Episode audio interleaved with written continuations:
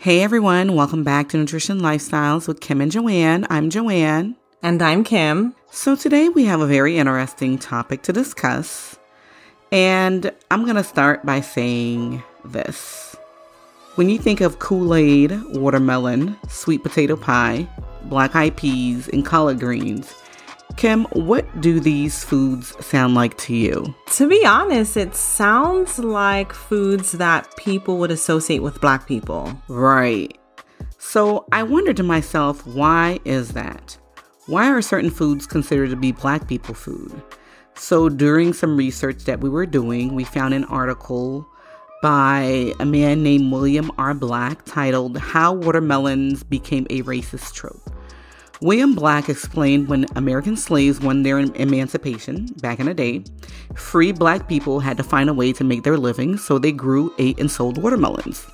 Sounds um, smart to me. So, William Black then stated that by doing so, Southern whites felt threatened and responded by making the fruit a symbol of black people's perceived uncleanliness, laziness, and childness, and their unwanted public presence. Mm-hmm. I mean, blacks were now free they were trying to be what we today are doing as entrepreneurs and provide for our families, but the response from the ex slave masters was to ruin whatever way of life that these now, you know, free slaves were trying to make for themselves. I mean, Johane, this is crazy. I mean, talk about haters, right? Right. I mean, I remember when we were researching, I also came across another stereotype, and that stereotype said that black people loved chicken. So, of course, back in the day, there was no such thing as skinless, boneless chicken. I mean, that ain't come out in the market yet. So, in order for people to eat chicken or a chicken leg or a chicken wing, there had to be the bone in it. So, the best way to consume that was to consume it with your fingers. Mm-hmm. So, in the American culture, eating with your hands was not proper etiquette. And guys, this is like legit, legit. So we're not making anything up here. So black people, when they would eat that chicken leg or that chicken wing with their fingers, they were considered to be dirty because they were handling their food.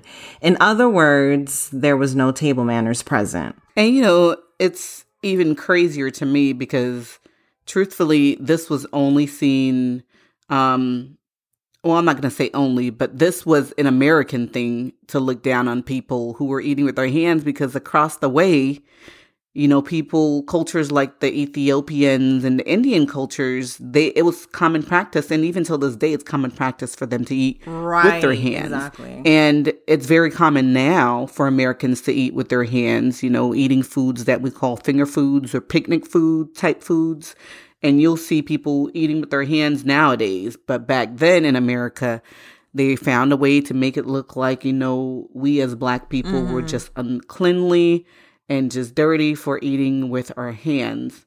And um, another thing is that I heard about the chicken stereotype in a movie called um, The Birth of a Nation, the original one. That was the silent movie in 1915. I know there's mm-hmm. a, a newer version, but the the the older ones. So they depicted um, black people as being rowdy, unintelligent, and people who drank and ate fried foods with their hands. I've heard about that that movie as well. I think the original title was called The Clansman. So it basically paints the KKK as heroes to keep black people in check. And I'm right. not surprised that these lingering stereotypes are still present today. Not surprised at all. Neither am I. I'm not at all. So today we have with us Ladarius Madison, who is a fellow dietitian and PhD candidate. Might I add that? Ladarius is an associate professor and dietetic internship coordinator at Life University here in Atlanta. But I want you guys to know that Ladarius is a good friend of ours, um, of Kim and I's. That he is. And we talk about this all the time how Ladarius is an anomaly in our field because not only is he black, but he is one of the very few males we have in the dietetics field. He is a unicorn. Welcome to our podcast, Ladarius. I said, hello. Thanks for having me, you guys. It's been a while since we've chatted, but I'm so happy to talk to you guys today. I'm excited. Yeah, and definitely so are we. So let's just jump right into the questions. So, Ladarius, Dr. Madison. So prior to recording this episode, Johane sent you over an article from the HuffPost titled White People Food is Creating an Unattainable Picture of Health. When Johane sent me the same article, the first thing that caught my attention was the title, the term white people food. Mm-hmm. I'm pretty sure you heard of that term before. So, my question to you is what really differentiates white people food from black people food? so, not Dr. Madison. I'm not quite Dr. Madison. but yeah, so I definitely have heard that term before. And honestly, obviously, we don't have white people food versus black people food it's really just food, and food is obviously essential to everything that we need. Um, but I really think a lot of what has happened now has been just there's a shift in the atmosphere.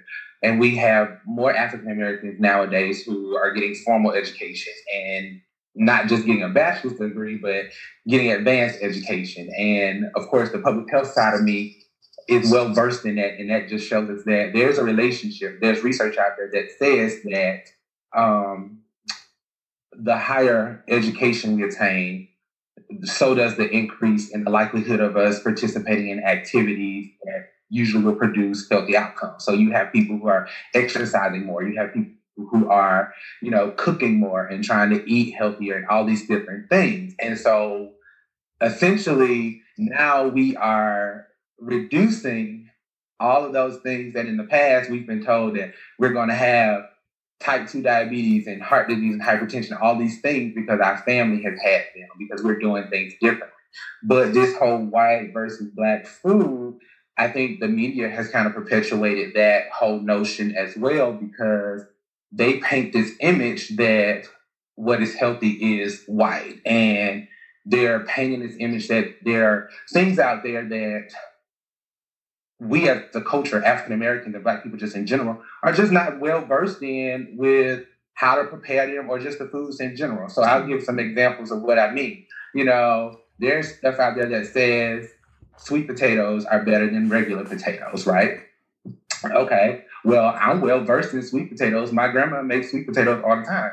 She makes sweet potato pie, not sweet potato mash. You understand? So the same thing, like with African Americans, we like our wings. We love chicken and different things like that. We love barbecue wings, fried chicken wings, baked wings. Well, now they say you can make cauliflower wings. Okay, so it's like, well, how am I supposed to have cauliflower wings? That's a vegetable. It's not even a chicken. So how is that going to be a cauliflower wing? And then, you know, even things like rice um, and quinoa. I grew up eating rice and salmon with my grandmother. That was thing at our house for breakfast. Well, I was like 25 in my master's program with a degree in nutrition that and before I even experimented with quinoa. And I'm from Alabama. So I mean, that's a whole thing within itself. So, you know, you take me having that type of education in nutrition versus someone who has no formal education or no formal education in nutrition at all and try to introduce them to these things. There's so many barriers, but that's the image and that's the message that media has put out there to distinguish between white versus black food. I am I I so agree with you, Ladarius. As a matter of fact, when you were speaking, um, it came to mind what I'm always thinking is a problem with how we try to introduce new foods to to people is we title them foods that they're used to. I guess they think that's like a draw to get them to want to eat that food. But for me, if you tell me something is some wings, some chicken wings, I'm expecting to bite into chicken wings. And when I bite into something that don't taste like chicken wings, I'm not going to try it again. So, you know, I feel like that's a downfall on how foods are being introduced. Like we're titling them rice, cauliflower rice, or cauliflower chicken wings, or we're just calling it chicken wings. And then people are biting into it and they're like, this tastes nothing like chicken wings I'm used to. Yeah, absolutely. I totally agree. I mean, that stuff, um, there are things that I have introduced to my parents or introduced to my family and said very much so like cauliflower mash. my grandmother's like, "What is that? Don't bring that up in here." And you know, oh my goodness. you know, so you have to take those things into consideration because I, I tell people all the time. My grandmother, a prime example would be something like, and this is a simple example, but this is something. This is the first one that comes to mind. Something as simple as hummus. I'll tell her, mm-hmm. you know, grandma, try hummus, try hummus and crackers or hummus or whatever. And she like, I don't, I don't want that. I don't know what that is, or you know, mm-hmm. um, but it's not that she doesn't know what it is. She's just never heard it called that or made it like that before. Because the thing is, she's familiar with all types of beans and peas and nuts and all of that because she's from Alabama. And so she could make some hummus, and it probably would be some of the best hummus she ever had or we've ever had. But because that's not how she grew up eating those things, she's not going to make it like that. You know, does that make sense? Yeah, it makes total sense. I also like the fact that you brought out it's also like a marketing ploy. And I didn't I didn't realize it until you said it. I'm here just thinking about walking through the aisles of Walmart or Publix or whatever grocery store I frequent. And it's it's simple, it's simply the advertising. I think mm. advertising nowadays caters a lot to the Caucasian population. And the reason why I say mm. that is because you're going to find like a black person is not going to go pick up, you know, frozen cauliflower rice. They're not going to go pick up frozen cauliflower pizza crust or hummus. You know, we like to make things from scratch. Mm-hmm. And we mm-hmm. do live in a microwave society where people just like to open the package, just pop it in and go about I'll go about our days because I know, like for instance, my grandmother, she is an Afro Caribbean, but she's mm-hmm. not gonna shop in the frozen food food aisle. She's going to get her cauliflower and she's going to make it from mm-hmm. scratch instead of buying something that's frozen. Yeah, that's very true. So, Ladarius, as dietitians, we are taught about the dietary guidelines in school. And we're taught about it and we talk about it to our clients and our patients or whatnot. And so these dietary guidelines, for those who don't know, they're reviewed every five years, and the next one is due to come out for in 2020, which is in a few days, basically. And it's going to be 2020 to 2025. So the committee of this that come makes up this dietary guideline is currently made up of 20 people. And of the 20 people, they have one black male, no black women at all, one Hispanic woman, and one Hispanic male. Um, and these are the only minorities that they have on that uh, whole panel, if I'm not mistaken. The rest of the committee is made up of white men and women, with with the women um, outnumbering the men on that panel. So, how do you think that this panel of 20 people, who where the minorities are not even equaling the majority, how do you think that impacts the definition of how healthy foods are portrayed? Like how healthy foods are defined out in the world? So that's a very good question. And it's so funny that you said that because you say one male mm-hmm. and mostly women and then a couple of Hispanics. Yeah, it's one black male. Mm-hmm. And one, one black male. So that was in itself, if automatically, not the fact that it's one black male, but just listening to how the group is set up, the first thing that comes to mind to me that is as a very narrow and biased perception of what health and healthy food. And what it highlights for us is just the lack of diversity in our profession.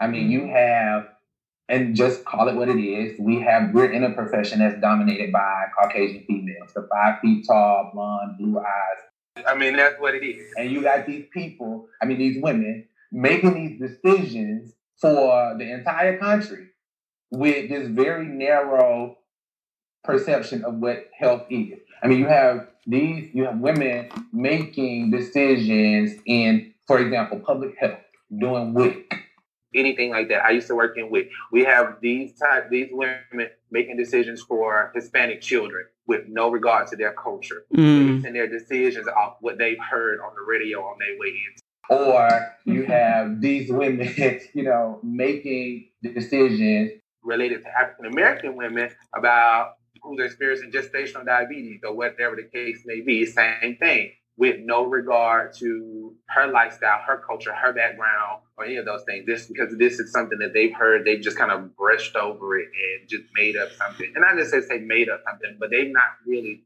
done the true work.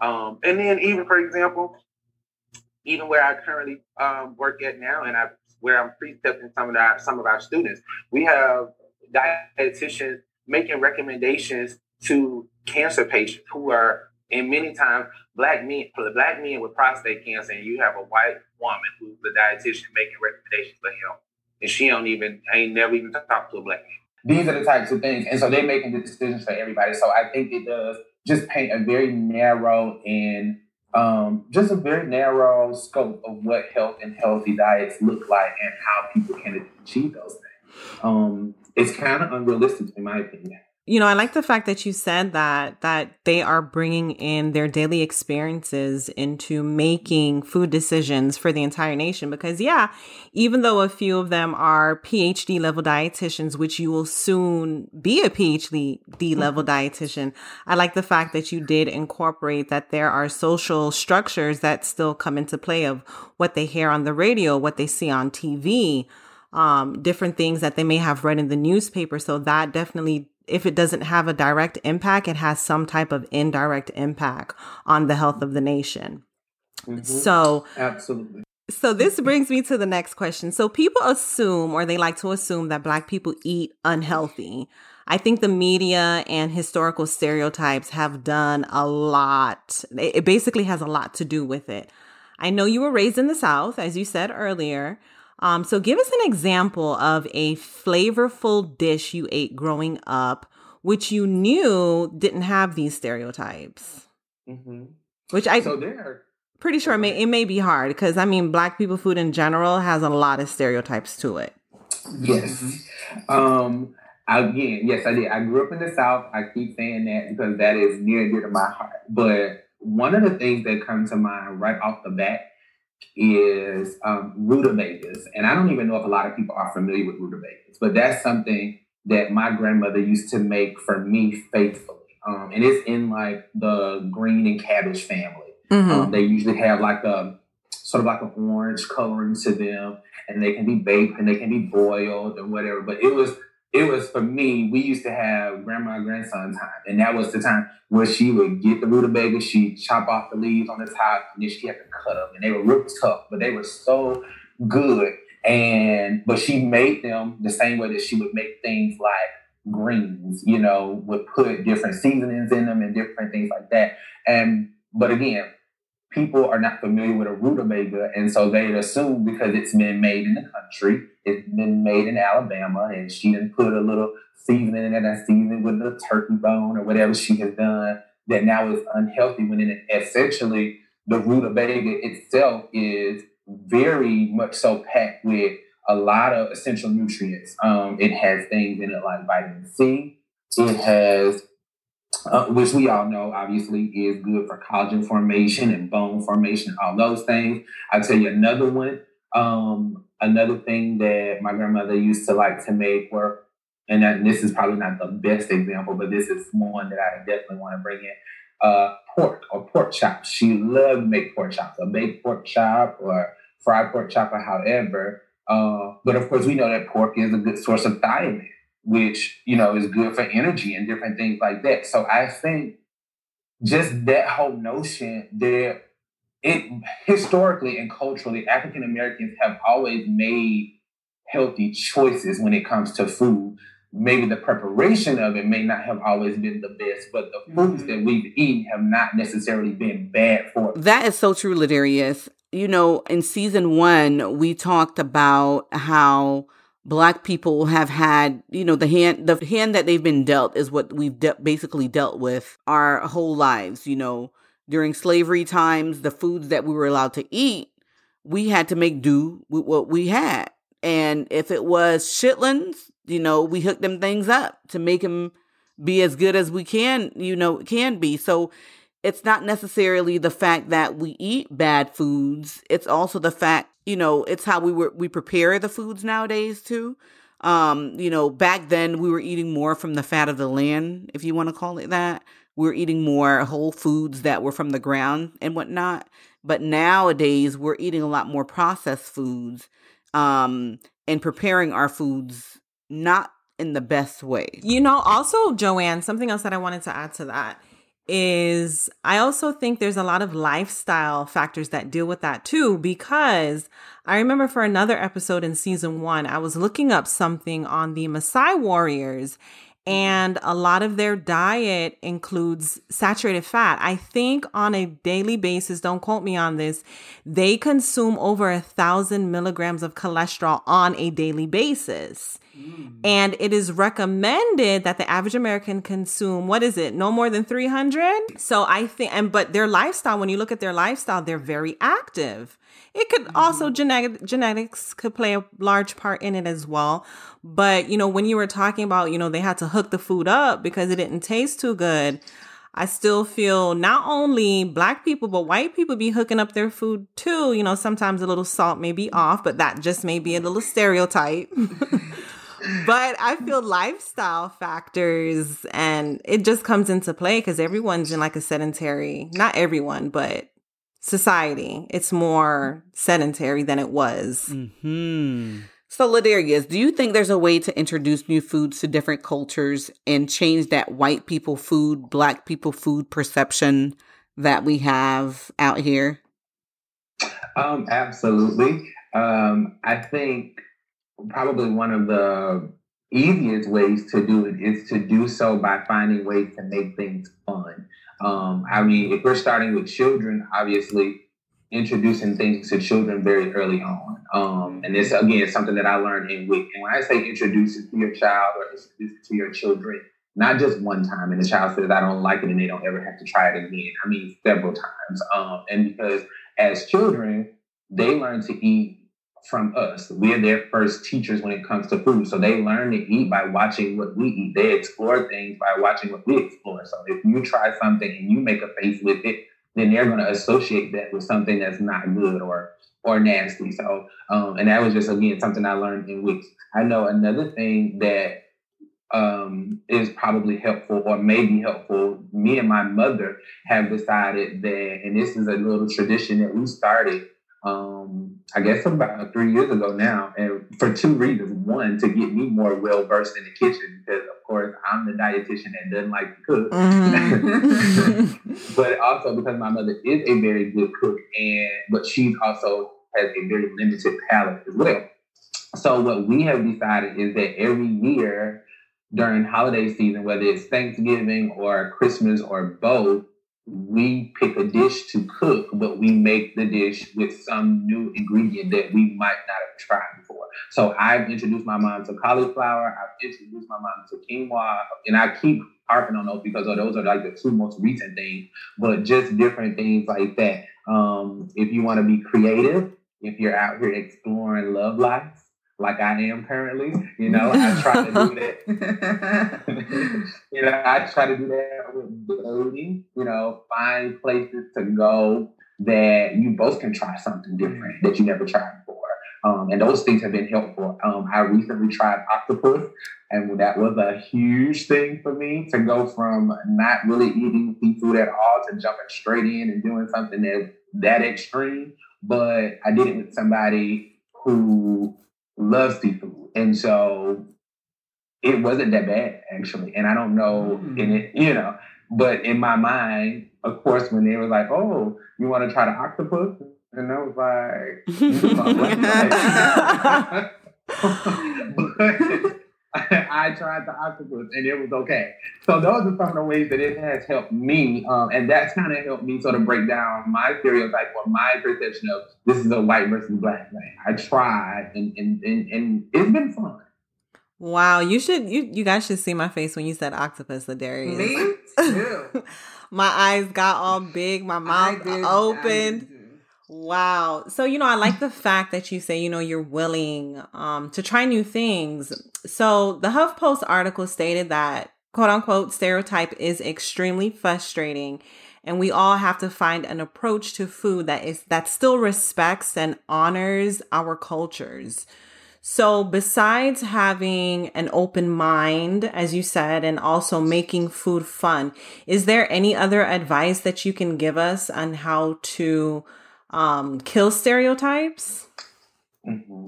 So, I think from the for from the professional perspective, I think part of that is going to be our jobs as dietitians to sort of really help to break down or dismantle this whole idea that health is an all or nothing thing. Like, and I, and it, it's very hard to do that because we think, oh, you know, if I I have to cook, I have to cook, have home cooked meals three, four, five times the whole week, or if I don't, then now I'm not, I'm, I'm unhealthy. I got to mm-hmm. work out seven days a week. If I don't, oh my God, I'm unhealthy. And so again, me going back to my public health background, and like you mentioned to it or alluded to earlier, we really need to consider all of the things that influence the decisions that people make, not just about food, but just about their lifestyles in general. Because, you know, what we learn is that there's so many other factors to consider. Um, and it's not just, you know, how can I say? Um, you know, if you don't, if you can't cook every day, if you can't cook five days a week, but you can cook three days a week, and that doesn't mean you're unhealthy. That actually means that you're mm-hmm. flexible because you're considering the rest of the things that you got going on in your life.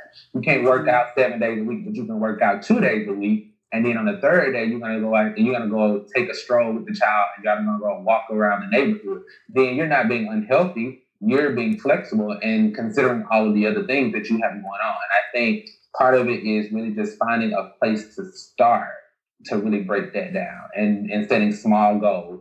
Um, another thing is, you know, trying to figure out a way to break down again this whole idea of health being a black versus white. And it's really hard to do that when all of the things that we use to make these decisions or make these recommendations really skew our beliefs as African Americans. They tell us that we are like more prone to everything. You're more mm-hmm. prone to diabetes because your grandparents had diabetes. You're more prone to cancer. You're, everything that comes out there that African Americans are disproportionately affected by X, Y, and Z. But nothing comes out that tells us in order to reduce those things, these are some of the steps that you can take to do that. Um, or, you know, or that sort of follow along with this trend, like I mentioned earlier, this new wave or this new atmosphere of of of, of African Americans who are, you know, taking on healthier lifestyles and being more active, there hasn't been much change with the information that's put out to reflect that either. Right.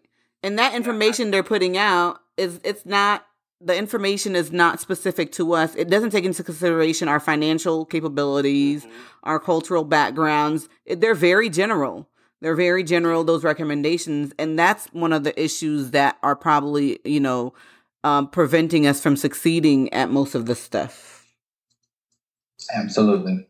You know, I also wanted to add when you were talking about um, the reintroducing new foods, and I don't think people realize, kid, adult, whomever you are, it takes at least 21 times of being exposed to something a food or a habit for it to become a regular part of your lifestyle. That's true. So with me having the kids that I have, like I have four of them, as you guys know, it takes me a long time, even as a dietitian mom, to get my kids to eat healthy foods. And um, to to piggyback off of what Ladaria said on um, earlier, I definitely don't cook every day. I don't have the time to. Like my life, it's not made up that way. So three times a week is the most that you'll see me cooking and I make my own little frozen dinners. I'll I'll freeze stuff, you know, have stuff for later on in the week or whatnot. There's no way in the world I can do it all.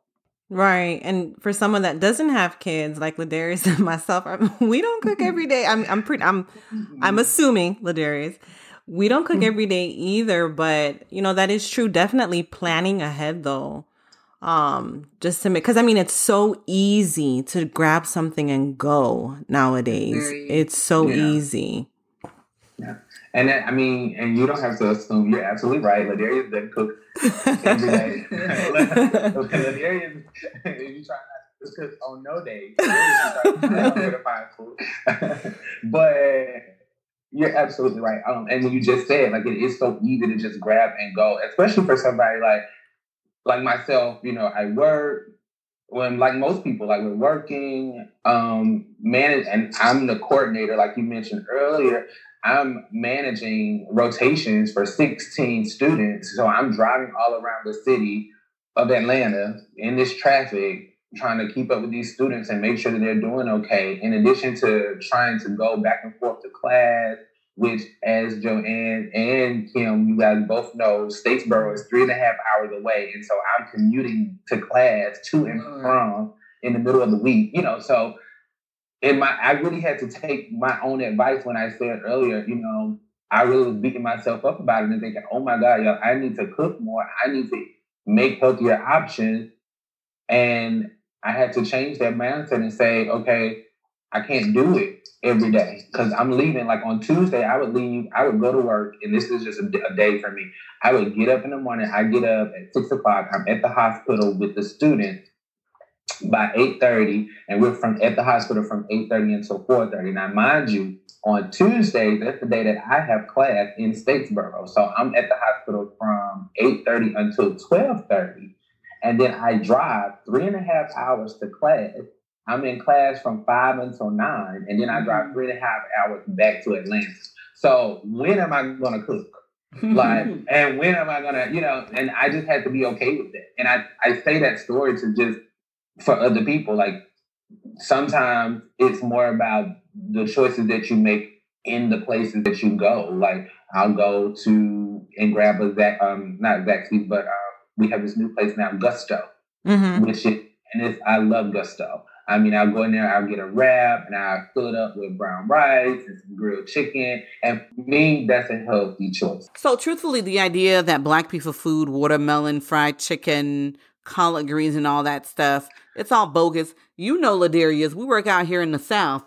Would they be feeding these residents out here fried chicken? And my residents, they're not black. Most of them, different, um, you know, uh, uh, facilities are you know different in their, their demographics but i have a lot of um, facilities that are made up of majority caucasian residents and they're eating the fried chicken the collard greens they're requesting the watermelon just like anybody else would. They're good food Mm-hmm. They're good food, and that's what they're familiar with. That's what they know, right? You know, um, and I mean, you know, my facility, and I had all men, and that's exactly what they wanted. They did not want. They were very adamant about we want fried chicken. We want, and I even had a, I've even had residents request that we put neck bone on the menu, and I said, mm-hmm. you know, wow, we're not going to be able to do that. I have to.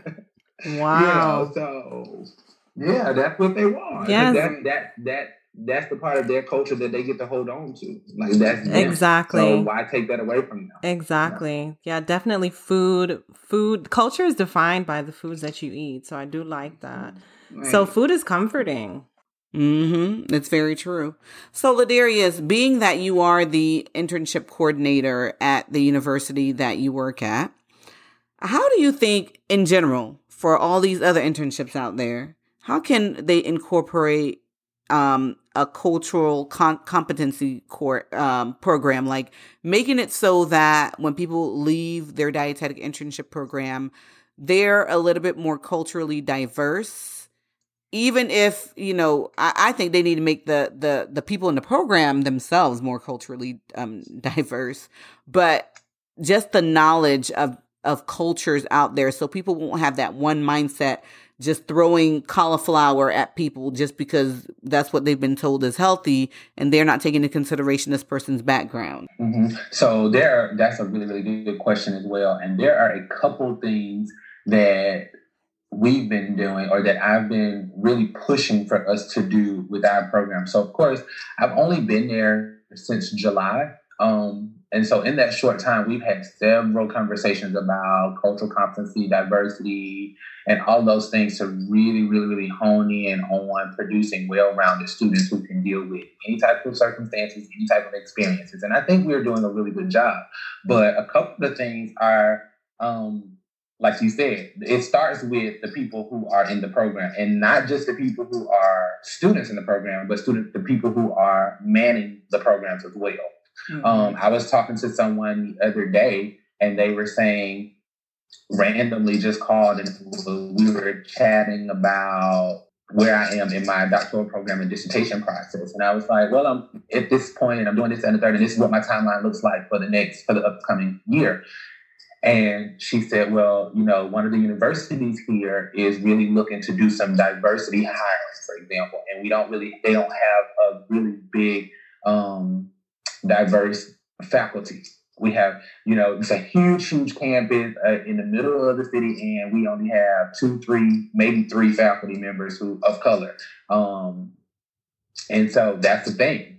And in addition to that, so figuring out a way to sort of attract more individuals with diverse background to your program for that whole purpose of producing um, well-rounded students. In addition to that, um, I feel like recruiting students, and y'all know me, I, I love, love, love dealing with students. I love to recruit. So, and this is something that's definitely going to be on our docket for upcoming seasons. We're recruiting students from diverse backgrounds.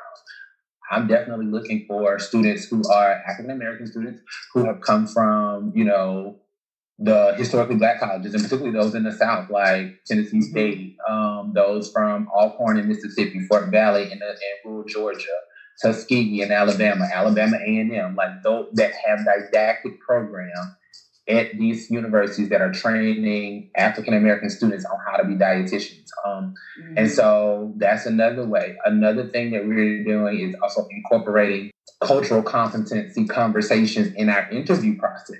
We want to know what our students are thinking before before we bring them on, so we'll know, you know, what types of presentations and what types of information we need to have readily available for them when they get addition in addition to that i bring i personally bring all of my cultural competency competency and public health training into the conversation in any of my lectures mm-hmm. um, and even at the hospital we talk about especially in the nutrition assessment phase and we talk about everything that can that needs to be considered before we make these recommendations for these patients because I think sometimes the students get a little skewed on how they should do that. You know, they say, "Oh, I think the patient has dehydration." The lab say dehydration. The mm-hmm. science doesn't say dehydration. We need to give extra fluids or whatever the case may be. And and so I said, "Well, why is the patient dehydrated?" And then they look at me dumbfounded. Mm. And when you talk, but then you go and talk to the patient and you realize the patient didn't have a consistent intake because he's homeless or in between. Mm-hmm. Well, he's he made the comment that he was in between homes. So then I said, well, what is in between homes? Like, let's talk a little bit more about that. And come to find out, he was in between homes because he was homeless. Mm-hmm. So, you know, and so, and that right there, that changes how you recommend or the care that you render to this this patient because you're not to recommend Whole Foods or you know World. Where else do they go? Publix and all these places when these people don't have access to those types of things. It changes, and that it makes you a better provider conferences. We talk about play trying to find things around the city where we can send our students or take them to become more educated. And we even do stuff. We do a lot of stuff in the community. Um, and these are just things that I'm saying that we're doing, but these are also it's not just innate to us. You can do these even at any program. But I think mm-hmm. the more exposure that these students have, the better that they will be. Um, and, and not everybody doesn't don't want to dietitian. Everybody doesn't want to be a community health dietitian, but the point is to have that exposure. So in any situation, you can give the best, the most informed, and the most found advice. You know what I mean? I, you know, I do like that the fact that you are starting, you know, starting exactly where you are, because a lot of times I know for me, my intern, well, not even my internship, during my college days, I met, and I was like 19, I met a white girl that has never met a black person before in her whole life. and I'm just like, what world are we living in? But anyway, I say that to say, as you stated earlier, Ladarius, some of these dietitians, and we know majority dietitians are Caucasian females. They may have never spoken to a black man, a black woman before. So I also think that this conversation needs to continue past the dietetic internship, past the RD exam, and even just going into like CEUs. Like to me, these things should be required mm-hmm. for continuing education. Because I mean, dietetic interns, we do anything to pass our internship. So I know my internship was all about cultural competency, but I just think, you know, the academy needs to, and I'm, I'm saying it, I'm calling it out, needs to take things a step further. I think this just needs to be ongoing conversations. Absolutely. I totally agree. I mean, I still think that it, it, it still interesting or shocking to me when I mention to people or when when someone overhears me saying I'm a dietitian and then they take a double look. Like mm-hmm. it's like, yeah, I'm a dietitian, I'm a dietitian, and it's a whole lot of us out here that are doing X, Y, and Z. But people that's still like, oh my God. Well, but nobody also I also think that we need to do a better job to um, about putting out what it is that we exactly do because mm. people don't know that, and that makes it difficult too. Because you know, it every day, and even if, when people overhear me saying that I'm a dietitian, if they are not a dietitian, they automatically assume that you know I'm here to take their orders and put their trays together. So I find myself oftentimes you know, having to just say, well, that's not exactly what we do. Right. That is that we we work very closely with those individuals, and we couldn't do what we do without them, and vice versa. But that's not what we do. You know, um, I'm here to give you medical nutrition therapy. I'm here to give you nutrition counseling. I'm here to help you have a better relationship with your food. You know, those types of things. That's true. And and you know, it's kind of hard out there to for people to understand what we do exactly because people are confused. People are still confused about the term dietitian, the term nutritionist, who's who, are we both? So that's definitely confusion I still encounter, um, even in this day and age. I thought we were get, getting better, but even today, I, I, people are still confused about who's who, who's an expert, who's not. And then you're competing against those who are, um, who wake up one day and decide to call themselves a nutritionist. Um, because they lost this amount of weight or whatnot, and now they are an expert. So people don't know who who's who and who who does what. Yeah, I totally agree. I totally agree. Um, I, it's an ongoing conversation with my friends and I. Um, and I think you know, as you guys know, I have a lot of friends that are also in healthcare as well, and I I feel good. I give myself a pat on the back for especially the two, the three that are physicians because they really, really rely heavily on their dietitians based on the conversation that we had. I mean, we have gotten into some heated arguments, or not arguments, but we've had into some heated conversations about the role of dietitians in the whole grand scheme of things when it comes to health. And so, and and this and it goes back to this right here, like what people are choosing to put or not put into their bodies and why they're making those choices. Because sometimes they don't really know. You know, they just mm-hmm. assume as well because this is what they've read or this is what they've heard. And so we have to have those conversations. I'm like, as a physician or as a nurse practitioner, are you at what are the questions that you're asking these people? Like, do you know why they keep coming in? They're repeat offenders, or so you call them. They keep coming in with high blood sugar. Do you know why that's the case? Well, why are they making those decisions? Where do they live? Do they live in a food desert? Do they live in a food swamp? Those are two, you know, those terms can be used interchangeably sometimes, but just stuff like that, you know. And they be like, well, we don't know. That's your job. And I'm saying, but it's your job to be at least familiar with it so that you can also provide well-rounded good services as well. So, and so we have these conversations quite often. So. Mm-hmm. Well, that's good. I'm very glad that you're you're educating your friends because I know we definitely need more primary care providers who are well versed in what dietitians do. So, Ladarius, you've dropped a lot of information on us today, and you have um, opened our eyes to a lot of things. So, is there anything else that you want to add in regards to the Black people food um, and white people food uh, definitions and statements? Um, not really. I think you know. First of all, I want to tell you guys thank you guys for having me. Of course. Really, I've enjoyed that. Um, but other than if I had to leave a takeaway message for this whole conversation, it would really just to be um, eat what eat what you love to eat.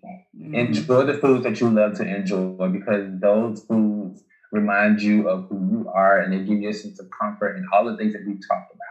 And, you know, rather than just listening to what someone else has said, this is the right person to just try them, have an open mind. I'm doing it, and everybody knows that it's a real struggle for me to try a lot of food. You know, it is a real struggle.